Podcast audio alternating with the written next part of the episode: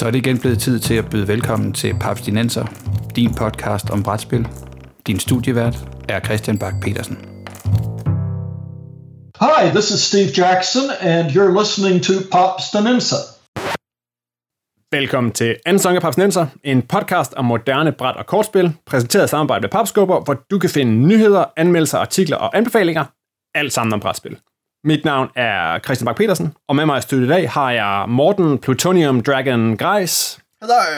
Og Peter Potted Plant Brix. Hej, hej. Yes, fordi i dag der skal vi snakke kortspil og fænomenet Munchkin fra Steve Jackson Games.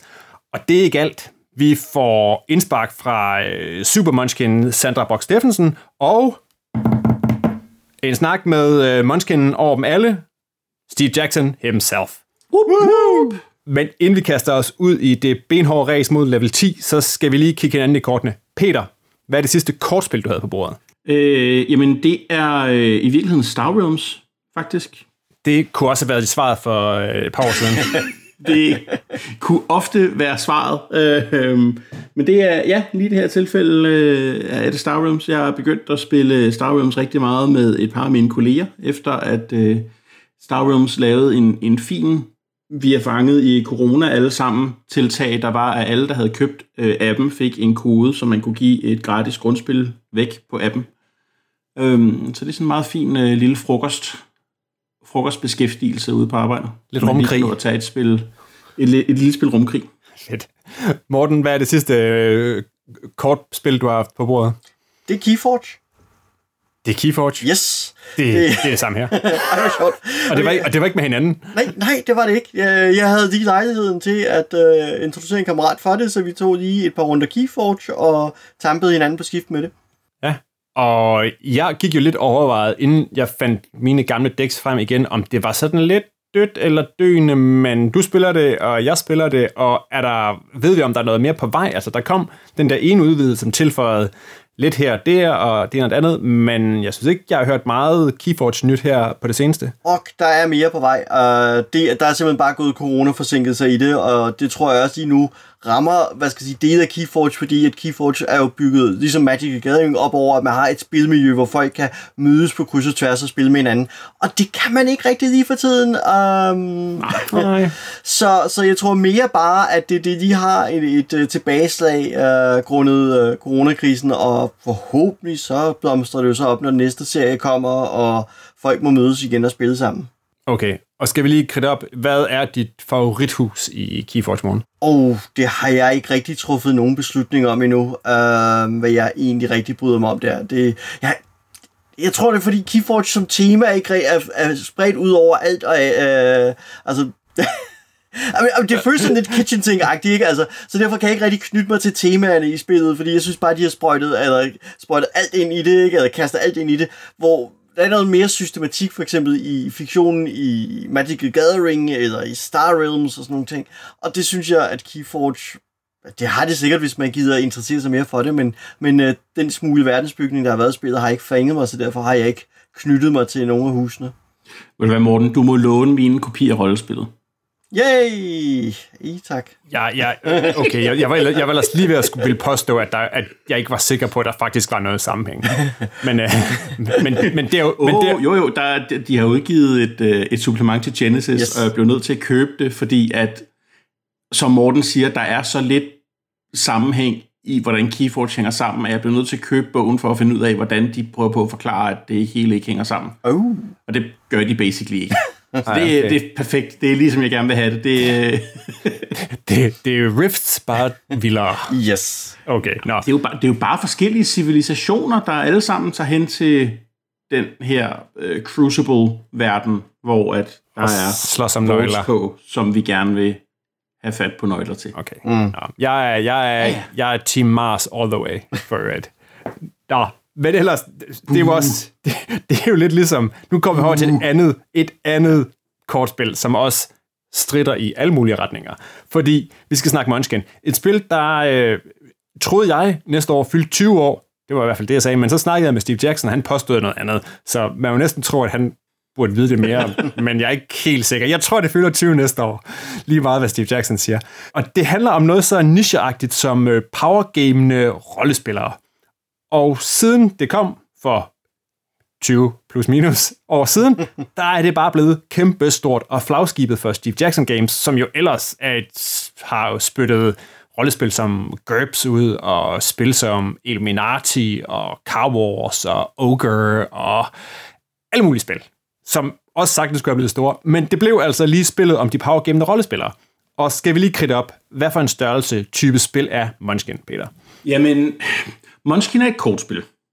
Det er så langt, tror jeg, vi alle sammen kan være enige. Øhm, nogle versioner har også et bræt, men det eneste brættet gør, det er at tælle fra 1 til 10. Så det er ikke så vigtigt. Øh, det man gør i Munchkin, det er, at man prøver på at være den person, der hurtigst bliver level 10 med sin rollespilskarakter. Det gør man ved at spille kort ned, som giver din karakter øh, køn, raser, evner, udstyr, øh, og så gå ned i en dungeon og slås mod monstre. Så langt, så godt. Men udover det, så er det et spil om at stikke hinanden i ryggen og sørge for, at det kan godt være, at jeg gerne vil være level 10, men jeg vil rigtig meget hellere have, at Morten og Christian ikke bliver level 10. Så jeg vil gøre alt for at stikke jer i ryggen, end hver gang I har muligheden for at avancere over mig. Velvidende, at I prøver på at gøre det samme mod mig til et hvert tidspunkt. Og så på et eller andet tidspunkt er der ingen af os, der har flere kort, og så er der en, der vinder. Og det, Øh, og så er, det, så er det super fjollet, og øh, altså, hu- humoren er jo det, Munchkin kører på. Altså humoren og klichéerne om, øh, hvad Munchkins er. Som er et udtryk, jeg ikke rigtig synes, der bliver brugt så meget mere, men det er så. Nej, og det er jo sådan, det er sådan lidt, sådan, øh, Munchkin, det er jo sådan lidt, øh, altså, Powergamer er jo, siden Munchkin udkom, blevet jo sådan, måske mere sådan en ting, som man forbinder med computerspil, ikke? hvor folk de optimerer og det ene og det andet, hvor, hvor Munchkin jo har sådan lidt mere, øh, sådan lidt, øh, der er lidt mere nuttet vibe over det, mm. lidt ligesom der er over, over spillet. Men hvad siger du, Morten? Har du en karriere som, øh, som Munchkin bag dig? Ja, altså, det, teknisk set er det jo en lidt fornærmende størrelse, netop fordi det er en reference til power, øh, sådan power gamer. Fordi da jeg gik i gymnasiet tilbage i starten af 90'erne, der florerede faktisk det her dokument imellem os øh, rollespillere på gymnasiet, som nogen havde fundet øh, på et bulletin board og printet ud, som jo hedder, øh, hvad er det nu, den hedder? Den hedder den der Real, real Men, Real Roleplay, Real uh, The Looney og The Munchkin, som simpelthen er øh, hvordan de her fire arketyper inden for nørdkultur, øh, The Real Man, The Real Roleplayer, The Looney og The Munchkin, gør forskellige ting. øh, og, og så, så har man simpelthen, går man bare ned igennem listen og siger, jamen, hvad er deres favoritrollespil? Og så hedder den jo simpelthen, Real Men play Original Dungeons and Dragons. Real Roleplayers play RuneQuest 3. Loonies play Toon. Munchkins play Anything by TSR.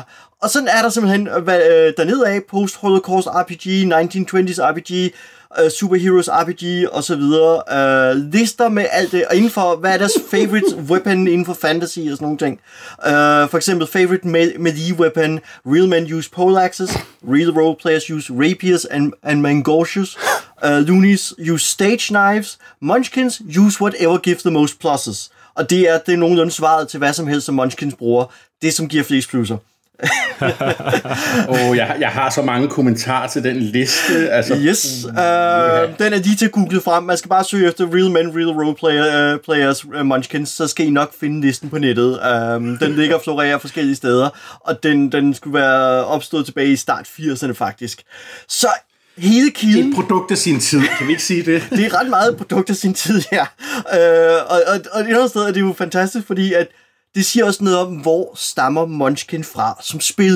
Uh, og så, så, så hvad skal jeg sige, så selvom det er altså kun cirka 20 år gammel, plus minus et par år, eller et år, eller hvor meget det er, så, så har det nogle rødder, som er går mere end 20 år tilbage i tid til dengang, at Steve Jackson var en ung gut, der udgav sin første brætspil i slut 70'erne, lavede sit første, sin første rollespil og skrev en uh, svær trøjdombog for Ian uh, Livingstone og Steve Jackson.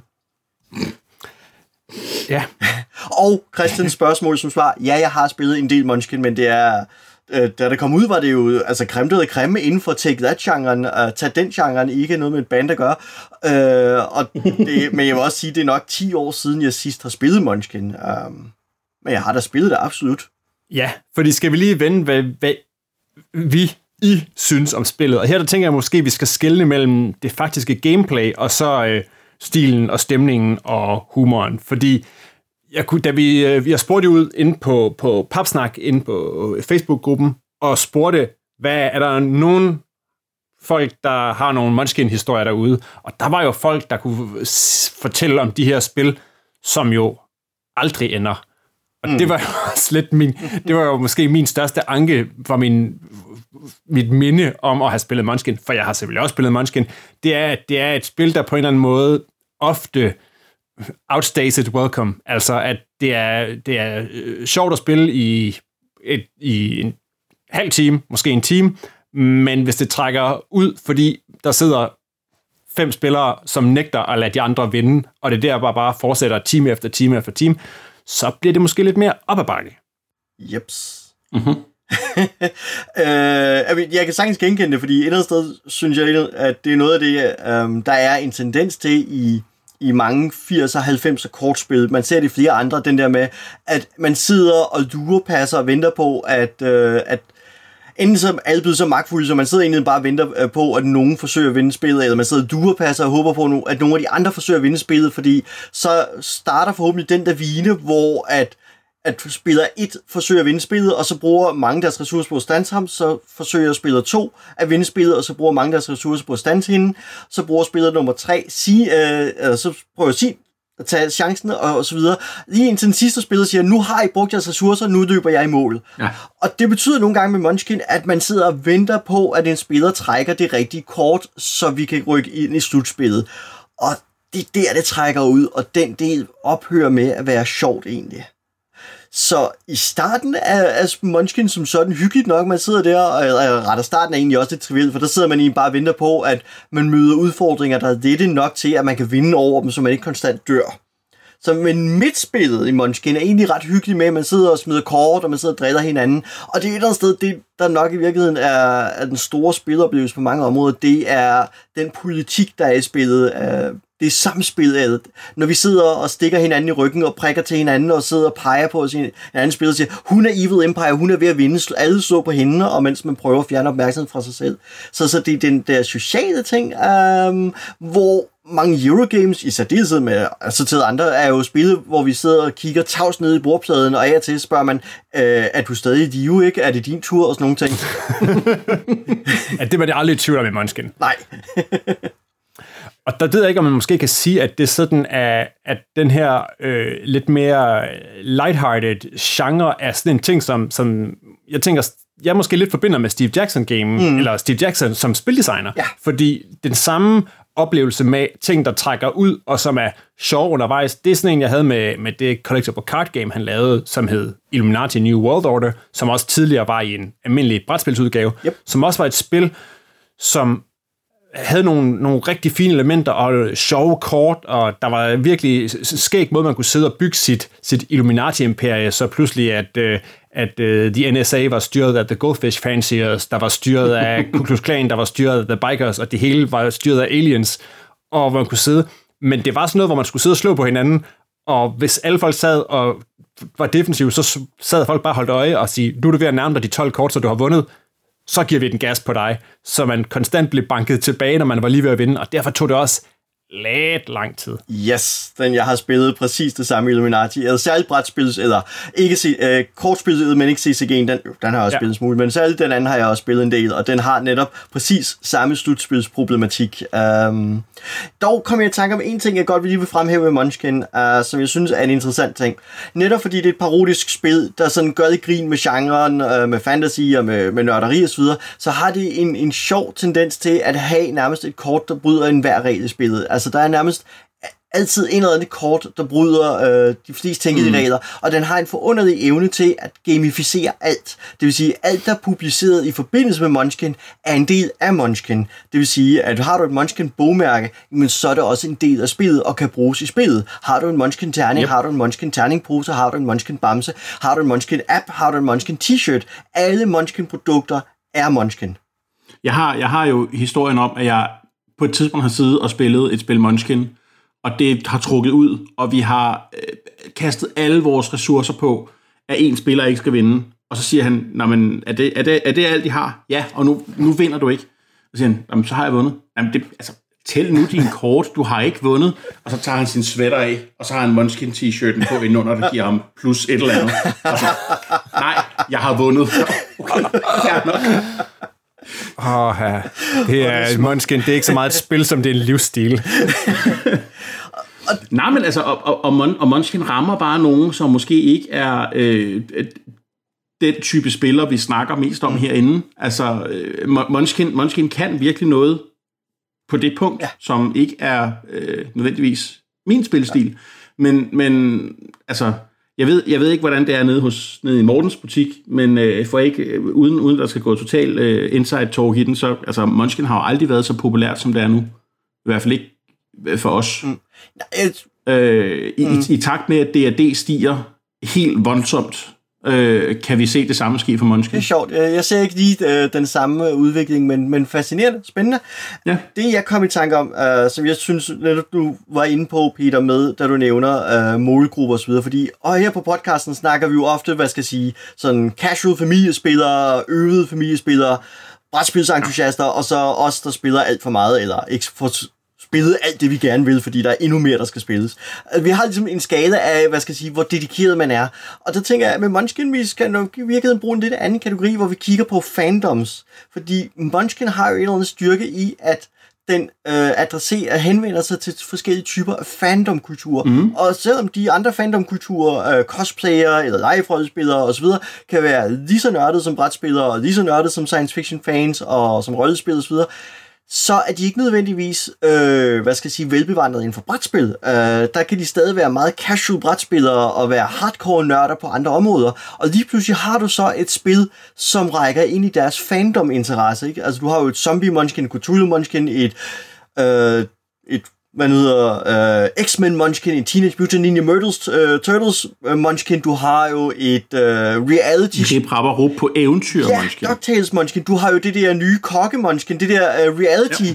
tv-shows kok, uh, kokke uh, show Munchkin-spil. Um, altså, det ja, jeg, for, jeg, fornemmer, jeg fornemmer et, et, et, et særligt Munchkin knivsæt, som kan bruges til et eller andet. Lige præcis. wow, der var, den, den skal du sige til. Den, den må du sige til Steve, den der. Jeg sætter den lige til Steve. Yes. Cool. Nå, men skal vi, ikke, skal vi ikke prøve at høre fra en ægte Munchkin? Fordi da jeg fiskede på Facebook efter en fan af spillet ind på Papsnak, der bliver jeg pinget af Sandra Brock Steffensen, der kunne øh, fremvise en imponerende samling af Munchkin-spil. Hende har jeg ringet til, og vi snakkede forud for den her episode, og hun fortæller om sin oplevelse med Munchkin, hvad spillet kan, som hun synes, og hvordan man holder det under halvanden time, og om, blandt andet om at være til turnering, hvor dommeren i Munchkin-konkurrencen var ingen ringer end Will Wheaton. Lad os høre, hvad Sandra kunne fortælle.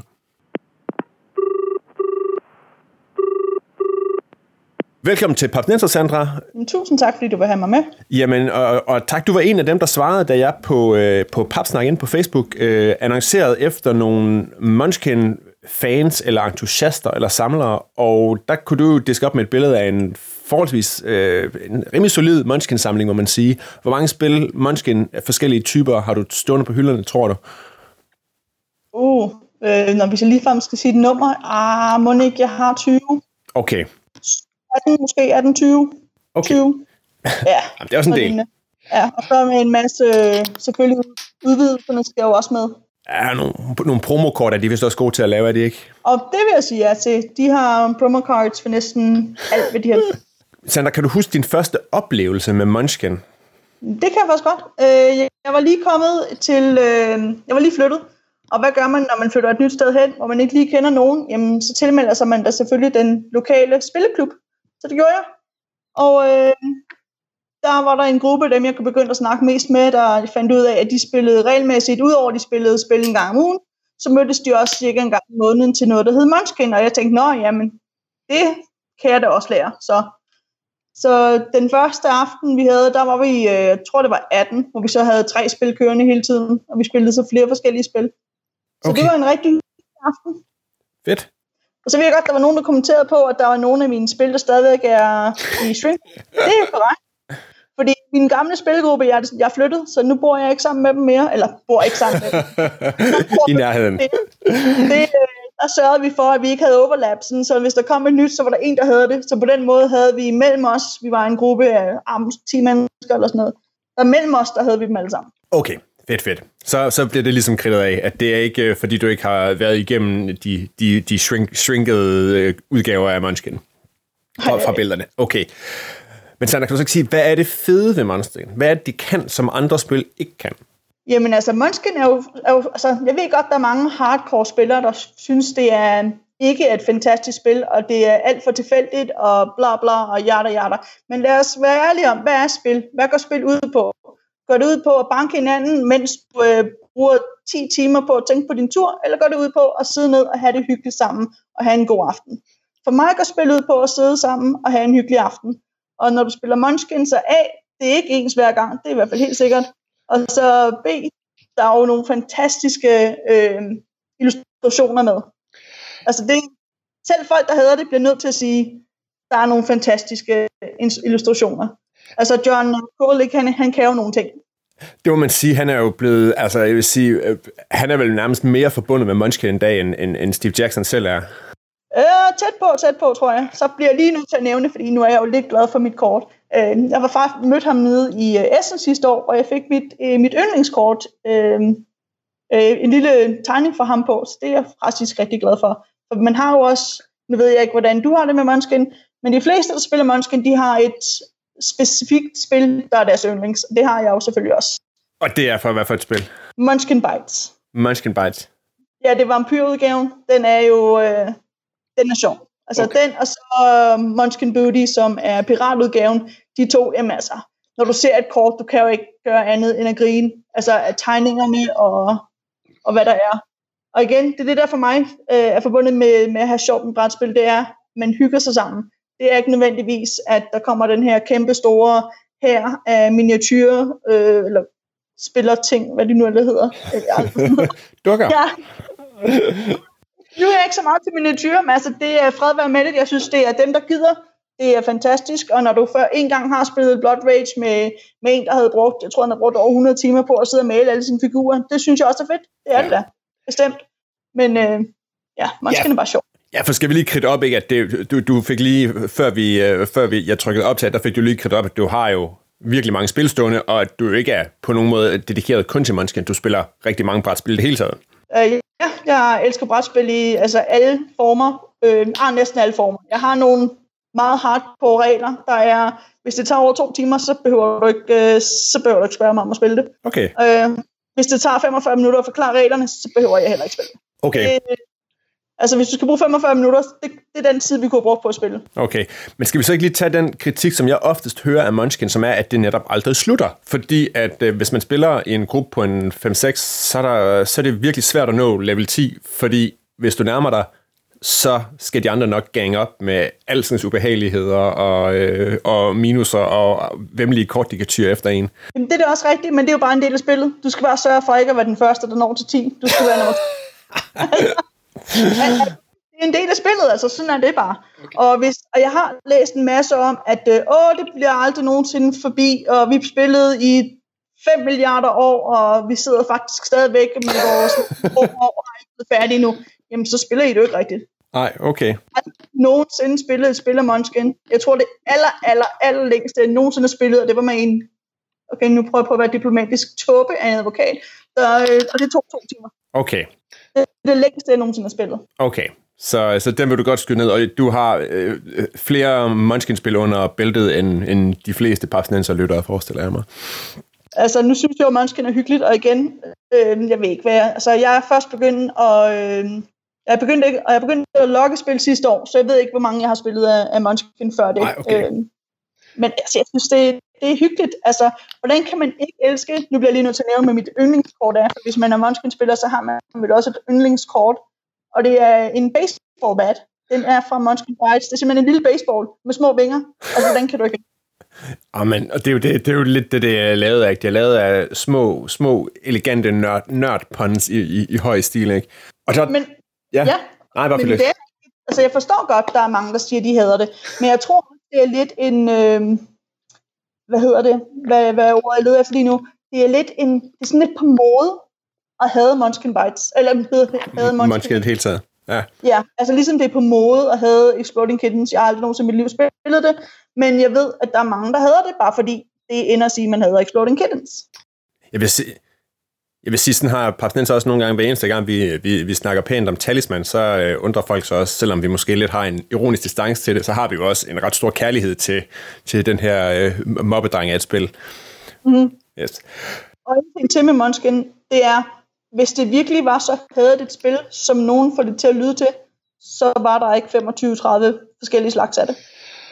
Nej, man kan sige, jeg, jeg, jeg kunne se, der var en inde på, på Facebook-tråden, der startede, som skrev, at, at Munchkin var et, et, et sjovere spil at læse, end, øh, end, end at, at, eller at sidde og kigge på, end det var at spille egentlig. Og jeg forestiller mig, at der er også en del, der, der, der kommer fra sådan en, en, en rollespilsbaggrund, som synes, det er skægt at fordi at det netop har alle de her tropes. Og der ved jeg ikke, kommer du egentlig fra sådan en baggrund, så du med det samme har, har vidst, hvad en, en mimic og kunne forstå en jokesene omkring øh, Dread Gazebo og den slags er? Jeg, har nok, jeg var nok engang øh, en del af det danske live-rollespilsmiljø, øh, som vi fik startet op sådan rigtig godt der i slut 90'erne. Okay, så, så, så du har været klædt på på den måde i forhold til, til hele Munchkin-universet? Ah, det, altså, måske nogle af dem, der har jeg, der sad og tænkte, det vil jeg altså simpelthen ikke være, men altså, man lærer, og vi skal jo lære noget hver dag, så hvis man lærer noget nyt af et Munchkin-kort, jamen altså, så er der jo ikke noget godt øh, af noget. Ja. Nej, og det sjove er, altså, jeg tænker jo, at netop fordi det er blevet så kæmpe stort, ikke, og der er kommet så mange udvidelser, så må der jo også være en masse folk, som går til Munchkin, uden at have den her baggrund, men som stadigvæk forelsker sig i spillet, og det univers, der er omkring det. Men det er jo noget, som Steve Jackson har gjort, der er super smart. Altså, når du først har et spil, der virkelig virker, og du så begynder at finde alle de her nicher folk, altså, du finder, med, du finder vampyrelskerne, øh, dem har du fået i Munchkin Bikes, alle dem, der synes, at øh, øh, pirater er fantastiske, jamen der er Munchkin Booty, du har det nye Munchkin Warhammer, øh, 40.000, øh, den er jo også ude. Altså, det er jo smart. Altså, det er virkelig, det er, noget, det er en solid øh, sales, de har fundet på der. Netop at finde flere og flere, der kan komme til at elske det her spil. Og selvom du måske ikke synes, at alt i spillet er fantastisk, du vil stadigvæk gerne eje det, fordi det er noget, der er en del af, hvad det nu end er, som du er stor fan af. Ja. Det, mening? Det, det tror jeg, altså det, jeg, jeg, du kan sige meget om Munchkin, men de penge, der kommer fra det, det er jo ikke, det er ikke små ting. Nej, jeg synes, at det jeg læste var, at ja, for nogle år siden, der var det jo sådan nærmest øh, tre fjerdedel af de penge, som, som Deep Jackson Games øh, trak ind, det var, øh, det var via øh, Munchkin og Munchkin ting på licens. Så det er jo, det er jo, det er jo big business. Og det er jo også noget sjovt. Jeg ved ikke, om du ved, der er noget, der hedder... Øh, åh, nu har jeg glemt, hvad det hedder. Øhm, loot letter. Ved du hvad, jeg ejer faktisk en kopi af Loot Letter. Okay, jamen så også bare det. De har fundet, at der er en love letter. De, der er et spil, folk elsker det åbenbart. Hvorfor ikke lave en Munchkin-kopi? Det er jo... Altså, de er ikke dumme inde på Steve Jackson Games, det er de ikke. Ah, nej, og det sjove er, det, jeg tror måske, jeg har, jeg tror, jeg har nævnt det i en tidligere episode i hvert fald, men, men, men jeg spiller jo Loot Letter og Love Letter med, øh, med min børneflok, og det betyder også, at de nu ved, hvad en Dread Gazebo er, og har en eller anden forståelse af, at der godt kan være en potted plant ned i en, i en dungeon, og jeg vil sige, de er jo ikke, øh, altså de er 6 og 8, så de er jo ikke sådan ligesom blevet introduceret i rollespilsuniverset nu, men de, de kender nogle ting fra Munchkin i hvert fald.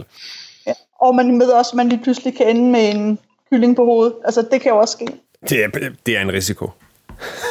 Men hvor, hvor stor Munchkin var. Øh, må jeg lige fortælle hurtigt, at der faktisk var en turnering i USA, der kørte her for tre år siden. Ja, endelig, endelig. Og det var jo lidt vildt. Det var noget, der hed Unrivaled Tabletop Series i 2017, som de regnede med ville blive det store nye. Det blev det så ikke, men det skal vi ikke snakke om. Sådan går det for nogle brætspil. Ja, Nej, det, er, det var en turnering. Nå, det var en turnering. Alt for mange penge i okay. første år, men altså, det er jo, ja, ja. det er ikke... Øh, Den fik lov til at køre et år i hvert fald, og det var det vigtigste. snakker om, hvad der er smart og hvad der er dumt. Nej. Men ja, det, det kørte som en... Øh, øh, det var fem forskellige spil, hvor Munchkin var et af dem, og de blev så kørt som turneringer i forskellige byer, der så blev kørt i, i, i regionale turneringer, der så blev kørt i en national turnering. Og øh, hvis der er nogen, der har set det, eller kunne finde på at slå det op, så var det øh, i Vegas, det endte med at være, der var 100, der kom ned. Vi var, øh, der var 600 i alt, fordi det var, det var 100 for hver, til hvert spil, der var der nede. Og øh, den, der kom i finalen, øh, den sidste dommer, det var så øh, Will Wheaton, som vi alle sammen kender fra, fra Star Trek, går jeg ud fra, vi alle sammen har set. Ja, det har jeg i hvert fald set. Jeg tror, jeg tror at de fleste papsnenserlytter skal nok vide, hvem Will Wheaton er. øh, og det blev så det blev sendt på tv med, med kamera ned på, på bordet, og øh, hovedpræmien var 10.000 dollars. Så der er jo også penge at, at få nu i øh, brætspil, hvis man virkelig er lidt, lidt konkurrerende, som nogle af os er. I hvert fald i hvert fald USA. Jeg tror, jeg tror ikke, det bliver en stor ting herhjemme lige forløb. Men det, altså, det kunne da godt være. Jeg har, da, jeg har jo stadig en drøm om en, en, et, et DM i El Grande på et eller andet tidspunkt. Men det kan godt være, at Munchkin måske har lidt mere, øh, lidt mere øh, TV, TV-appel. Øh, eller har pengene til at smide det i, at de det. Det kunne også være. Der er mange forskellige spil, der kører øh, med, med nationale turneringer her i USA. Ja.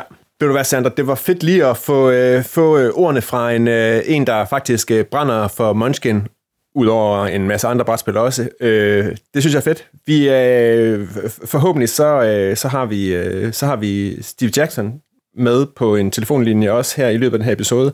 Øh, hvis jeg nu skulle spørge ham noget omkring Munchkin, hvad skulle det så være? Uh, det ved jeg ikke lige, hvad skulle det Det er fint, det skal jeg nok. Det er i hvert fald fedt at få, øh, få ordene på, øh, på en, der har spillet rigtig mange spil Munchkin, og øh, er parat til at, at finde det frem igen og få pakket, øh, pakket dem, der er i plast ud. Jamen det, det glæder jeg mig sgu også selv til, når vi engang kommer ud af det her corona -helvede. Ja, præcis. Så man rent faktisk kommer til at spille med, spille med mennesker, og ikke bare øh, på nettet, ikke? Ja, jeg ved ikke, der findes, der findes, jeg ved ikke, der findes ikke en god online-version af Munchkin, vel? Øh, nej, det tror jeg ikke. Det, ellers har jeg i hvert fald ikke... Øh, det er ikke noget, jeg har opdaget eller kigget på. Men jeg tror også, at Munchkin er et lille spil, hvor man skal sidde over for hinanden og sidde og grine, og ej, jeg har lige fået det her kort, vil du ikke lige se det? Jeg ved godt, det kommer til at koste mig at du rent faktisk ser det kort, men det er fedt. Jo, helt sikkert. Den sociale del er, er klart en, og snart der er sådan noget med, med lidt humor igennem mellem og sådan noget, det, så, så skal man næsten være fysisk sammen. Tusind tak, Sandra, fordi du blev med. Det var så lidt. Ha' en fantastisk dag. Og i lige måde. Tak til Sandra for at tage os en tur ind i øh, Munchkin-universet fra en spillervinkel. Og hun kommer netop forbi noget af det der med de der særlige spil, som jo alle sammen er fede, altså Munchkin Bites og øh, de ene og det andet, og også det her med, at den her særlige tegnestil, den ligesom også fylder rigtig meget. Det kan være, at vi lige skal runde John Kovalic og hans artwork lidt, fordi hvad, Morten, du, er, du kan jo også kigge tilbage på gamle Dragon Magazines og gamle Pyramid Magazines. Oh, yes. Kan du fortælle en lille smule om John? Altså John, øh, John Kovalik har en fantastisk streg. Han er jo en vildhedstegner, som har leveret vildhedsstriber til øh, Dragon Magazine og, og andre sådan rødspils- og brætspilsmagasiner med forskellige vildhedsstriber. Og noget af det, han jo særligt er kendt for, det, det er Dog Tower, som han kører videre på nettet. Man kan klikke sig ind og se den og læse den. De er faktisk ret hyggelige. Det handler om en lille flok rødspillere, som også spiller nogle brætspil og lidt om deres liv og deres genvordigheder.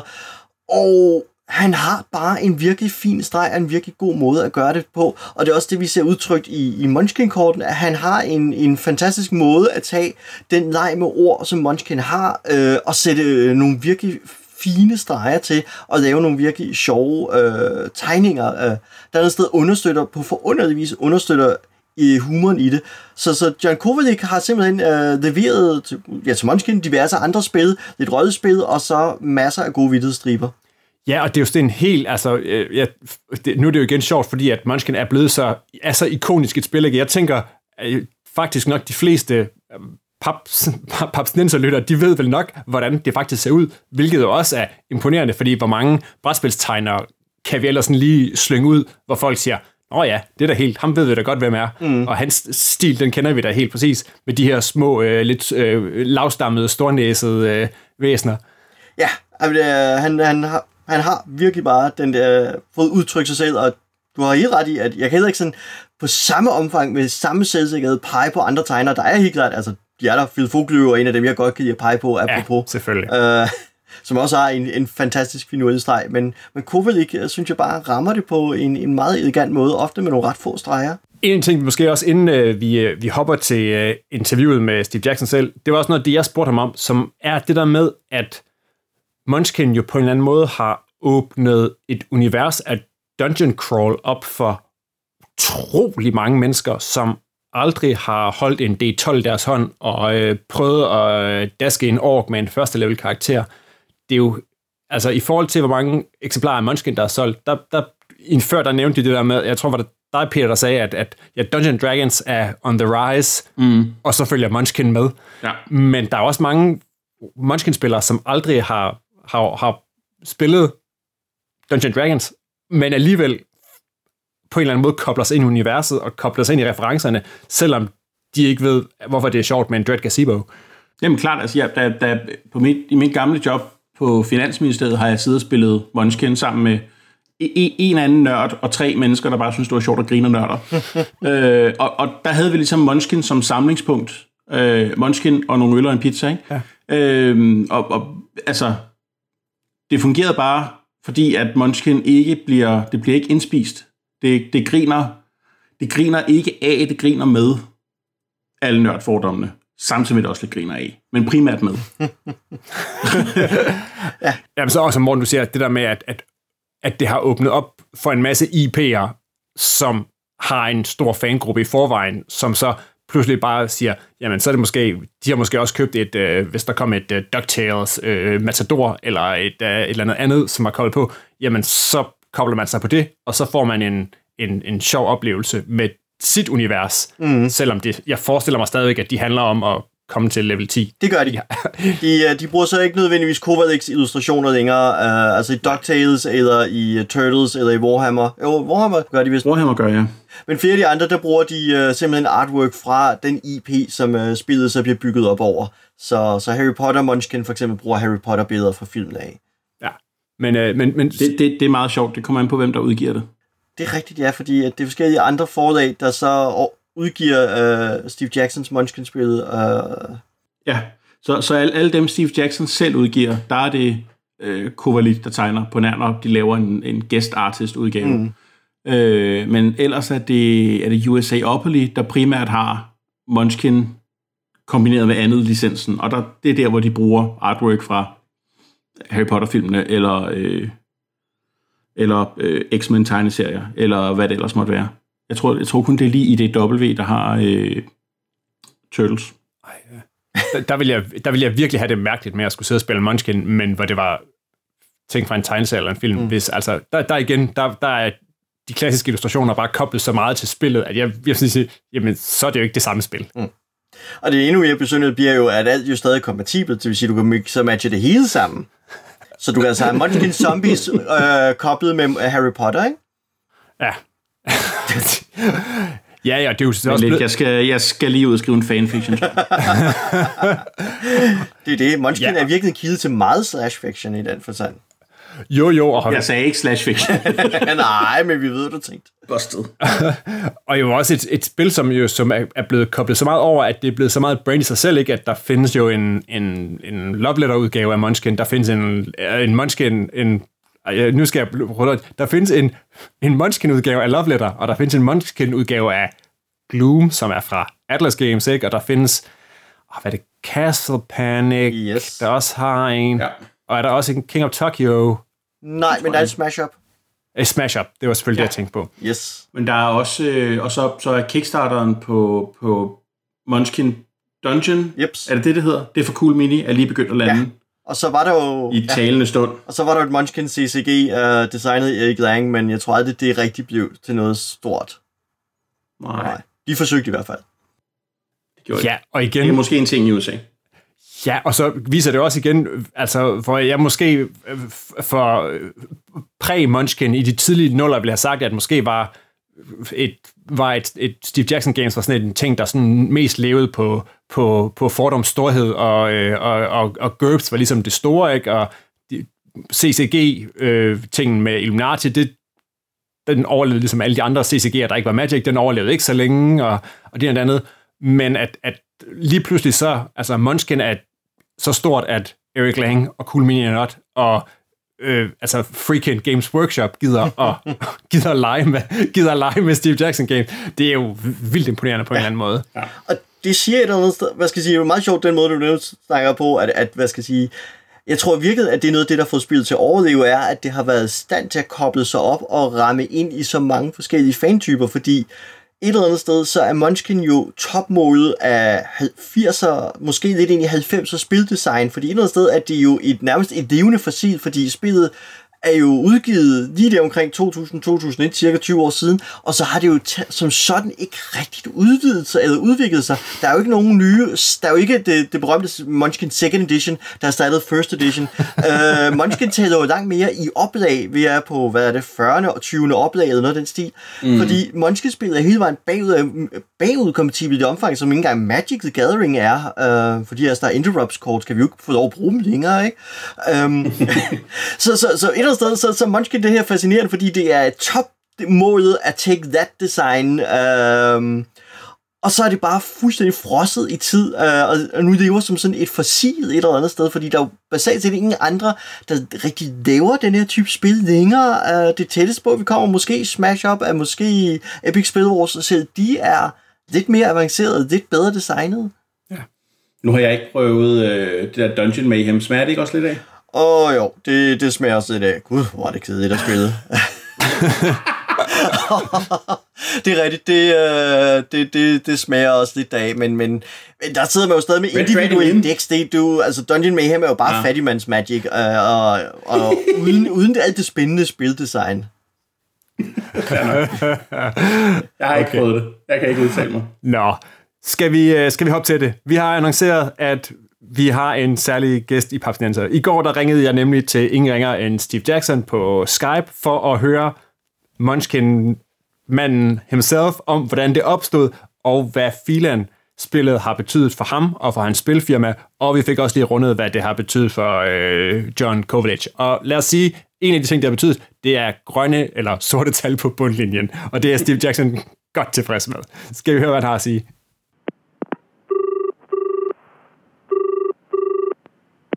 Hi, Steve, and welcome to Paps the Answer, and uh, glad you could join us. Thank you. And Steve, this episode is uh, dedicated solely to uh, to Munchkin. So maybe you can tell us a bit about when did it start and how did it start? Well, it's uh, more than 15 years old now. And it started really, it was just an impulsive project that I wanted to do. I I wanted to make a card game that would be a parody of hack and slash adventuring. And it was very quickly put together, but the playtesters loved it, and one thing led to another. Okay. And that, that that's maybe one of the things because I'm an old role player. I played a lot of Dungeon Dragons, I played GURPS, I played everything. And a lot of and I, a lot of my friends have played role playing games but it seems that Munchkin has become so much more than a role player thing because there's so many so many Munchkin players, and that has never been down to a dungeon with a character. Yes, it's it's much exceeded its beginnings. Uh, there are a lot of Munchkin sets now that don't have anything to do with role playing, but just uh, just poke fun at other parts of popular culture. But does it surprise you that that Munchkin has gotten as huge as it has over the last well, yeah, 15, 20 maybe has it is it birthday year next year? More more than 15, not 20 yet. Okay. It's not quite old enough to vote. does it surprise you looking back that it has become such a huge phenomenon? It amazes me. so so when you started out, was it just yeah we'll make this hack and slash parody? It was yeah, it was just something I wanted to do. Okay, when you meet people today who play Munchkin, what what what do they say? Is that that just that catches on? Is it the humor or the artwork or the gameplay or the interaction? What is it that that really makes people go go Munchkin? Some of, some of it, all of the above. Uh, I want to make sure the artwork gets lots of credit, both the original Kovalik artwork and uh, some of the later people that we have brought on. Uh, people like the humor. Um, they like the combinations and recombinations of cards that that mean that every every turn is like telling a joke or a bad role playing story, and some aspects of play are are surprisingly successful. the fact that you don't have any permanent alliances and you may find yourself helping your worst rival in the game entirely for your benefit. People like that. And and the the people who who have joined later are they interested in in the whole dungeon crawling aspect of of Munchkin or some, some are not. some know nothing about that and don't care, but they still like the game. Okay. I think that's funny, but it's great. Okay. When you when you created it, the first edition and the first first version of, of Munchkin, were you drawing on personal experience from from Munchkin? Very much so. you mentioned self; it has had so many spin-offs and crossovers. Um, is there any of these sets that you are uh, especially happy about, or uh, things really add something, or that you are surprised that came about? Well, let's see. Um, I really like zombies because it's always fun to play zombies. Um, and pirates because it's always fun to play pirates. I like Cthulhu because it has a very successful alternative uh, victory mechanism in it. And uh, I have a soft spot in my heart for Munchkin Shakespeare because of the unusual way it came about. Do you know that story? No, please tell. Okay. Andrew Hackard and I were on the Joko cruise, uh, the Jonathan Colton cruise ship full of silly people and uh, music fans. And there was a lot of Munchkin playing going on and we did a talk about Munchkin during which we we sort of polled the audience for what theme would you like that hasn't been done yet, and Shakespeare won that poll, and we ended up uh, asking for suggestions for cards. A certain amount of that game design happened right there on the cruise. So that's a game for all the Joko fans. Okay, but how often is it that these Munchkin things appear out of uh, out of the blue in that way? Because it, on the, the thread we were doing on on the the Danish uh, Facebook group for board gamers, there there appeared what may have been an urban legend that that at one point some rules when you were playing were questioned, and because Munchkin, it says that the owner of the game is gets first pick or decide that rules were changed during the game that made it onto uh, later editions? Um, that has happened more than once. Uh, one, one thing that I like about playing games, not just Munchkin, any any of my games at conventions, is it's it's a continued playtest, and if we find a way to do something better, well, I'm not proud. Well, I'm excessively proud, but but uh, uh, I'm I'm certainly not too proud to change a rule when we see something better. And you run into some people at conventions who have spent a lot of time playing the game, and they'll they'll pop in with their questions, and they'll they'll open up the rule sheet and they'll point right there and say, "Is that really what you meant? Do you know that if that that would mean that this happens and this happens?" I have to listen. Okay, so so that's uh, perfectly possible that that that happened more than once. Yes. Okay. The people you meet at conventions, I, I'm curious. Have you ever met anyone who had gotten a Munchkin or Munchkin inspired tattoo? Yes, I've seen a few Munchkin tattoos now. okay. when you look back, what has Munchkin meant to to you personally and to Steve Jackson Games, your your company, which turns 40 this, this year, right? Yes. Yes. 40 years old now. That's my age. What is Munchkin? yes. What is Munchkin meant? Great amounts of money. Uh, certainly moderately great. Uh, Munchkin has financed uh, a lot of other projects and uh, helped make it possible to pay my staff a living wage, and that's important. Yeah, obviously. I, I appreciate the support and I appreciate the fact that Munchkin fans understand that we we can only do so much Munchkin before we need to do something else, and that Munchkin helps pay for the other things that we do. So, fans of Ogre and Illuminati and Car Wars should all send a big thank you to uh, to Munchkins as well.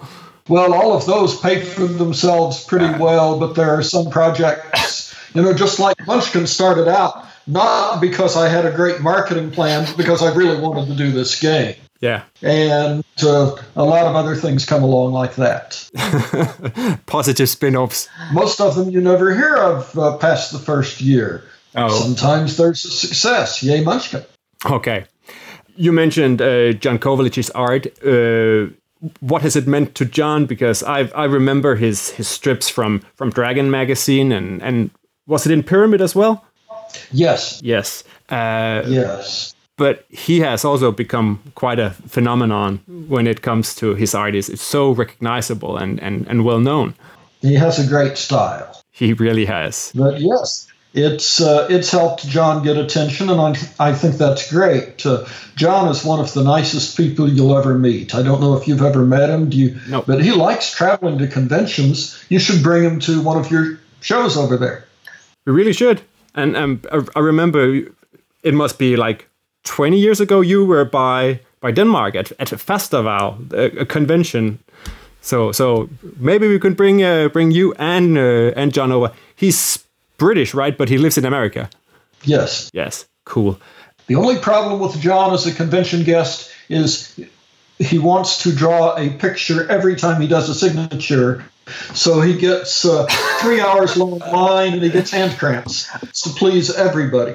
I know uh, the uh, the Munchkin player I, I spoke to earlier, who uh, who's also uh, part of this episode. She said that she had her favorite Munchkin card signed by John at, I think maybe Gen Con at one point. So uh, he, uh, he he he sure sure stands up to the fans. My good friend Morton, who who started this convention, he wanted me to ask about GURPS as well and the role playing because you had uh, maybe maybe uh, maybe the fantasy trip was one of the games that that was helped was paid by by by Munchkin or, or made possible in its reissue by Munchkin. In the beginning, I would say probably yes. It took a lot of money. Of course, we did a successful Kickstarter for Fantasy Trip, but uh, anyhow, Yeah. question was about GURPS. Yeah, uh, will GURPS just continue to live its its life on PDF, or is there plans to to do new versions or new books that will be out physically, like the fantasy trip came out like via Kickstarter? Uh, okay, several parts to that question, so let me know if I skip anything. There will definitely be fewer physical books in today's market, but not zero. Okay. We have one that we're working on right now. It's we, of course, we've been working on it for ten years, but we're actually making good progress on it. We have we have all the contents. We have the cover. It's in layout now, and that is the GURPS Girl Genius book. Oh, And I'm a big fan of that strip, so it gives me huge satisfaction to finally see that project move forward. And that's going to be a big, pretty book. It will, of course, be illustrated by Phil Folio, yeah, of course. Okay, so there will be more. but mostly in PDFs because uh, we can do so many that way. And we can, uh, I mean, one of the strengths of GURPS is that uh, it lets you get into odd corners of the world and do very specialized things. That's a big strength, but at the same time, it means that we produce a lot of things that that there's not a huge market for. PDF makes that far more affordable. Yeah, It seems like it was the third thing you asked about, and I have lost it. I lost it as well because now I started to think about the GURPS books I had that had been rather niche, like GURPS Bunnies and Burrows, for example. Maybe that would have today have- that would today that would have been a PDF, not a what a In not a today's market, that would have been a, been a PDF. Yes. Yes, figures. Thank you so much for uh, taking time to to talk to us about Munchkin. Oh, my pleasure. Just greetings to everybody out there, the the players and the stores and the convention organizers, and everybody who's keeping it alive. And and oh yeah, uh, just a short story. My I got three kids. They're six, eight, and fourteen, and they all ah. they're all aware of dread gazebos and internet trolls and these types of dragons because we play Munchkin Loot Letter, and they prefer that edition. So so I, I got a six-year-old girl who's who's who's already totally familiar with the Dread Gazebo and that potted plants are a natural part of uh, of, uh, of of the dungeon milieu. Excellent. Thank you very much. Good talk. Cheers, man. Bye bye. Bye. Tusind tak til Steve Jackson for at tage sig tid til at snakke Munchkin og lidt GURPS og lidt Fantasy Trip og lidt andre ting med papsnenser. Og med det, så er vi nået til slutningen af denne episode. Find links til Munchkin på papsnenser.dk eller www.papskubber.dk-podcast.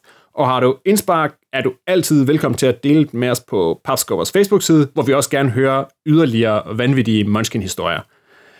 Husk, at du kan støtte Papsnenser på tier, hvor du kan være med i lodtrækning næste gang. Vi udvælger en lytter, der kan få lov til at bestemme indholdet af en bonusepisode, som er gratis for alle. Og ellers, hvis man er støtter på tier, så giver man en tier eller et andet beløb per episode, og det er vi super glade for alle jer, der gør. Du kan finde Papsnenser på iTunes, Spotify, Podimo og hvor du ellers henter din podcast. Og øh, du er velkommen til at følge os eller abonnere på YouTube også, hvor øh, vi også er til stede. Med mig i studiet i dag var Morten Greis og Peter Brix. Stor tak til Sandra og Steve for at være med i Papsnenser. Papsnenser er produceret af Bo Jørgensen, Mike Ditlevsen og Christian Beckmann.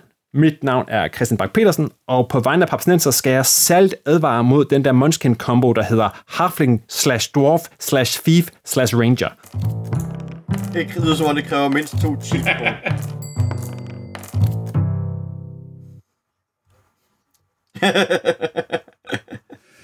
Uh, Jo- Jonas fra Besserwisser havde en fantastisk historie.